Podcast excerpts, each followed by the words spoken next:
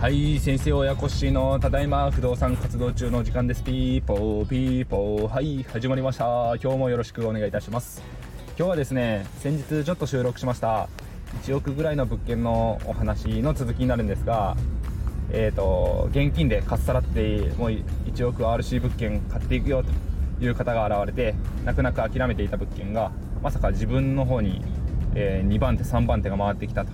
いうところで話進めていってたんですけど結局いろんなところでちょっとまあ折り合いがつかないっていうなってた時にもう別の方がもう1億円でかっさらっていかれました。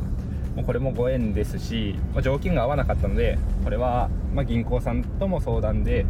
いやそれは無理ですねっていう話だったので、ま融資特約つけてましたしもうこれは仕方がなかったかなと思います。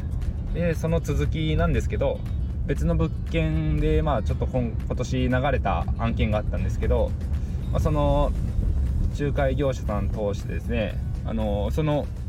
オーナーさん、まあ、別の物件だったんですけどねそのオーナーさんが実は決算終わって来期になったらまた売りたい物件が1つあってえーと、もう自分の不動産活動の就活をしようと思っているからというので手放す物件があるよっていうのはお話しいただいてたんですけど本当かなと思っていたら本当で、まあ、その時の、えー、と2棟一括で売買があった物件の契約が済んだからというので改めて私の方にも連絡がありまして、えー、と築が、まあ、10年ちょっと、まあ、20年いかない弱ぐらいですね。で10世帯の RC 物件です。ただ、まあ、うちのエリアだと田舎のエリアなんで土地値はないんですけど建物の評価額はしっかり出ますと。銀行さんに相談してもそういう前向きな反応だったのでもし融資がつけばあの行かせてもらう方向で話を進めてもらっています。そんな感じでですねあの1回話が流れた売り主さんというかそう方からも今回ちょっとお話いただけたのでありがたく出口にならせてくださいと。いうことで、えーと、お話進めてもらってます。でその物件自体は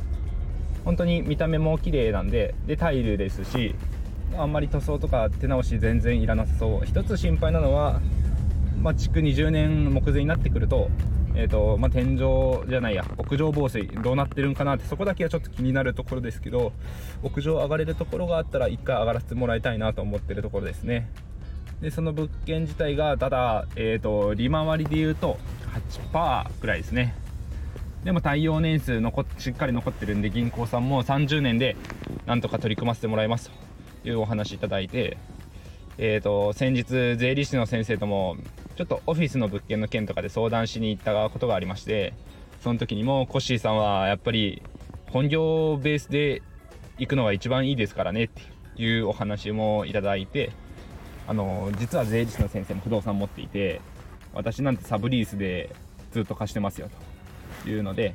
そしたらまあ本業ずっとストレス抱えることなく仕事に集中できて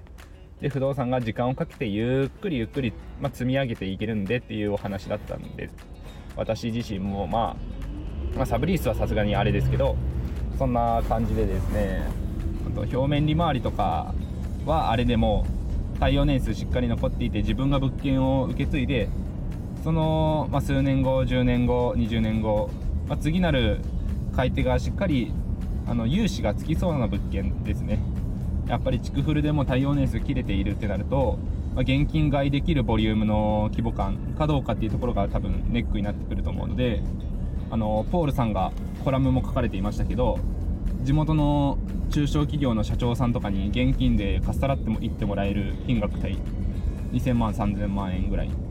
とかの物件であればいいんですけどそれよりちょっと大きくなりそうだったらやっぱり耐用年数残っていて融資がつくようにしておかないといけないなとは思いますしやっぱり自分が築フル全空物件みたいなところを手直しするってなった時に本当に外注で職人さんに全部お願いしてもちゃんと利益が回るように最初仕込めたらいいんですけどそうじゃなければずっと住み込み DIY みたいなのはやっぱり今の仕事をしてるとちょっとかなり厳しくなってくるのでよく最初の1投目で仕事終わりに夜中に壁紙のクロス張りとか言ってたなっていう